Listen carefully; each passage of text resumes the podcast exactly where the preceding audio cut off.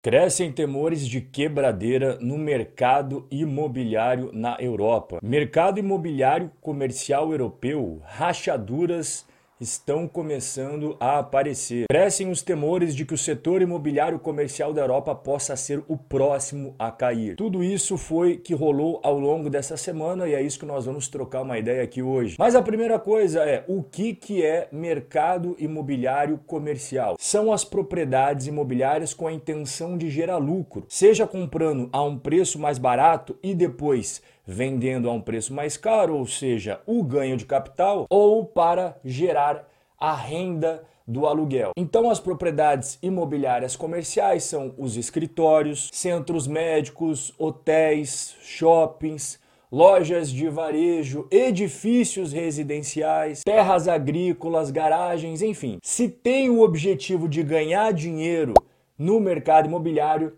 então atende os requisitos para ser considerado uma propriedade imobiliária comercial. E no início de abril, o Banco Central Europeu alertou para sinais claros de vulnerabilidade no setor imobiliário. Eles citaram a queda de negócios, ou seja, a facilidade de transformar os imóveis em dinheiro, que a gente chama de liquidez, e também a correção nos preços, e eles pediram para que os fundos imobiliários tenham restrições para evitar os riscos devido aos pedidos de saque. Dá uma olhada nos pedidos de saque a cada trimestre, desde lá de dois mil e dezoito até o finalzinho do ano passado, as barrinhas verde para você. Aí você deve estar pensando, mas peraí, como assim pedidos de saque? A gente tem aqueles fundos imobiliários tradicionais, seja os F I Is na B três, seja os REITs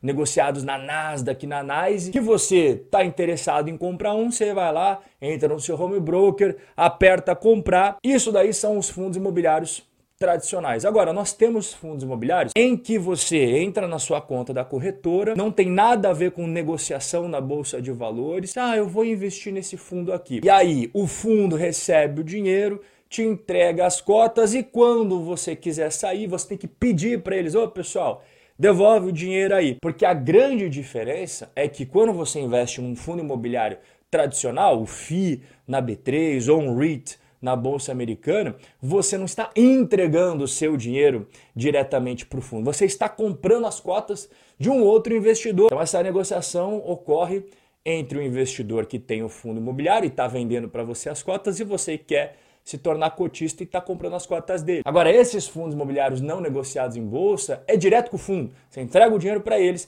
eles pegam a grana, te entregam as cotas e depois, quando você quiser a grana de novo, você fala, ô, oh, toc, toc, toc, toc, devolve aí a grana. Dia vinte de janeiro, a K K R limitou os saques. E ah, logo abaixo, fevereiro, a Blackstone limitou os seus saques de um fundo gigantesco que eles têm. E eu até fiz um vídeo, não muito tempo atrás, chamado Fundos Imobiliários Americanos Congelam Saques dos Investidores. E expliquei exatamente isso que eu estou explicando aqui para você, inclusive trazendo já mais outro fundo imobiliário, Starwood, que também congelou os pedidos de saques dos investidores. E por que que o Banco Central Europeu pediu novas restrições aos fundos imobiliários para reduzir os riscos de uma crise de pedidos de saques? Porque quando você bota o seu dinheiro nesse tipo de fundo aí, o que que o fundo faz? Ele compra os imóveis. E quando você pede o dinheiro de volta, da onde que vai sair a grana se um monte de investidor, assim como você, tá com a mesma ideia de pegar a grana? Ele vai ter que vender os imóveis. E isso acaba virando uma bola de neve. O fundo vai ter que vender em um momento que você viu que não é o melhor momento do mercado imobiliário. Então, quando a gente tem aqui, ó, os pedidos de saques, que é o vermelhinho, sendo muito superiores à entrada de dinheiro nesses fundos imobiliários, que é aqui o azulzinho, acaba tendo um risco muito grande de eles terem que vender os imóveis no momento em que não é o melhor momento para vender, e isso vai gerar mais apreensão ainda no mercado imobiliário e mais investidores vão pedir para sacar o dinheiro e, consecutivamente, esses fundos vão ter que vender mais imóveis no pior momento para levantar dinheiro e devolver dinheiro para os investidores. Por que que os investidores eles estão pedindo a grana de volta? Fator principal, aumento da taxa de juros. Os bancos centrais europeu e americano resolveram aumentar a taxa de juros em uma intensidade muito forte. Inclusive nos Estados Unidos, foi a alta de juros mais rápida, mais intensa da história americana. E eu vou te explicar por que que isso afeta tanto o mercado imobiliário. Primeiro ponto é o custo da dívida.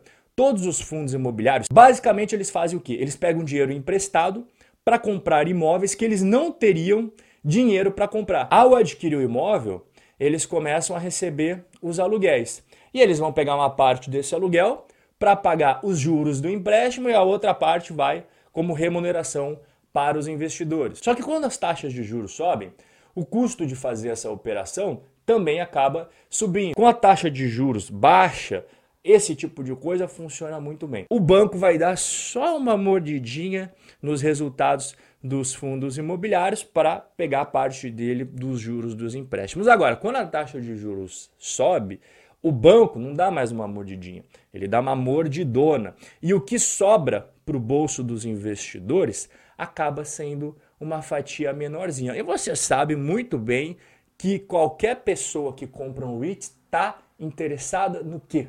Renda, rendimentos, dividendos. E quando reduz o quanto recebe de rendimentos, muitos investidores rifam, vão procurar outras coisas. E isso acaba impactando negativamente nas cotações dos fundos imobiliários, seja os americanos, seja os europeus. Segundo ponto, comparação com a renda fixa. Assim como no Brasil, os investidores americanos, os investidores europeus, eles sempre fazem a seguinte pergunta para eles mesmos, né? Quanto que está pagando esses fundos imobiliários aqui? Ah, beleza, está pagando isso daqui. E quanto que está pagando a renda fixa? Ah, está pagando isso daqui. Então, quando a taxa de juros está baixinha, a renda fixa paga pouco. O cara não tem muita opção no mercado. É colocar o dinheiro em ações de dividendos, é colocar o dinheiro em fundos imobiliários e é isso aí, não tem o que fazer. Agora, quando a taxa de juros sobe, começa a ter mais opções, inclusive mais opções que não tem tanta volatilidade, tanto risco, igual você investir em ações, igual você investir em fundos imobiliários. Então antes era anonimidade, né? Para você ganhar uma renda passiva, pô, tem que meter o dinheiro em fundos imobiliários, em ações, porque na renda fixa não vai ganhar nada. Só que quando a taxa de juros sobe, começa a ter um monte de investimento em renda fixa que atrai a atenção dos investidores, né? Acaba dividindo a atenção deles e acaba acontecendo uma migração. Isso também acaba penalizando os fundos imobiliários, porque tem muito investidor que vai vender para comprar a renda fixa. Terceiro ponto é o valuation dos imóveis. Todos os imóveis dentro de um R E I T, seja negociado em bolsa ou seja não negociado em bolsa, nos Estados Unidos, Brasil, Europa, eles são avaliados. Quanto que esse imóvel pode gerar de fluxo de caixa futuro? E o método de fluxo de caixa descontado, ele envolve a utilização de uma taxa de juros para trazer o valor do dinheiro no futuro ao valor presente, que é o que a gente chama de taxa de desconto. O valuation de um imóvel com uma taxa de juros de zero vírgula vinte e cinco por cento ao ano, que era o que a gente tinha, por exemplo, no cenário americano não muito tempo atrás, acaba sendo superior ao valuation do mesmo imóvel, só que com a taxa de juros de cinco por cento, que é o que a gente está caminhando para o mercado americano. Então, a gente vai pegar o mesmo imóvel, que tem o mesmo inquilino, que está localizado no mesmo, a mesma coisa, só que em um cenário você tem a taxa de desconto quase que zero. E aqui você tem o cenário que a taxa de juros está quase batendo em cinco. O valuation daquele imóvel acaba sendo aqui muito maior, com a taxa de juros baixinha, e aqui ele acaba sendo bastante reduzido com a taxa de juros mais alta. E o quarto ponto é a desaceleração da economia, porque uma taxa de juros baixa significa incentivo para as pessoas consumirem no crédito, para as empresas financiarem os seus próprios projetos. Taxa de juros alta é justamente o contrário, é justamente um freio em tudo isso daí. Taxa de juros elevada significa desaceleração econômica que tem impacto direto no resultado das empresas. Então elas vão vender menos, se está vendendo menos, vai ter menos receita, se está tendo menos receita, vai ter menos lucro, e se tem menos lucro, tem menos dinheiro para expandir as suas próprias operações, para contratar novos funcionários e, consequentemente, a empresa não tem mais necessidade de contratar mais escritório para alocar o pessoal do administrativo para alocar os seus funcionários, ou fechar um novo contrato de galpão logístico para aumentar suas operações. Então, quando você soma o fator um,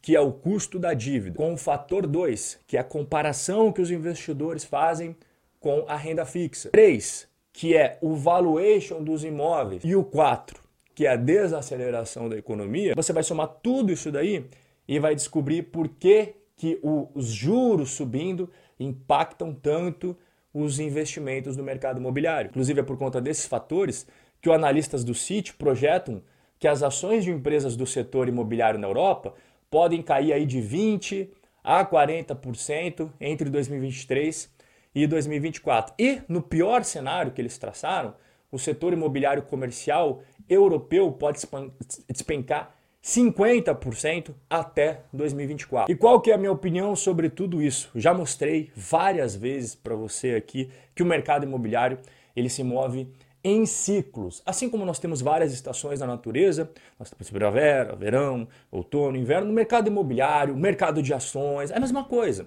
A renda variável também caminha em ciclos, né? Você tem os fundos imobiliários na fase muito boa e não muito boa assim. Ações, fase que tudo sobe, empresas ruins e empresas boas, e fase que nem empresa boa sobe. Então não adianta você ficar brigando contra o inverno e o verão quando eles acontecem ao longo do ano, assim como não faz sentido você ficar brigando contra os ciclos do mercado. O mais inteligente é você se preparar para todas as estações. Então, quando eu trago esse tipo de coisa que você está vendo aqui, que a gente conversou no vídeo de hoje, não é para você ficar bravo ou para você jogar tudo pro alto falando que não quero mais saber disso. Não, é você se preparar para os vários ciclos que você vai enfrentar como investidor. Nada que sobe, sobe para sempre. E nada que cai, vai cair eternamente. Você tem sempre os ciclos. Se prepare para todas as estações.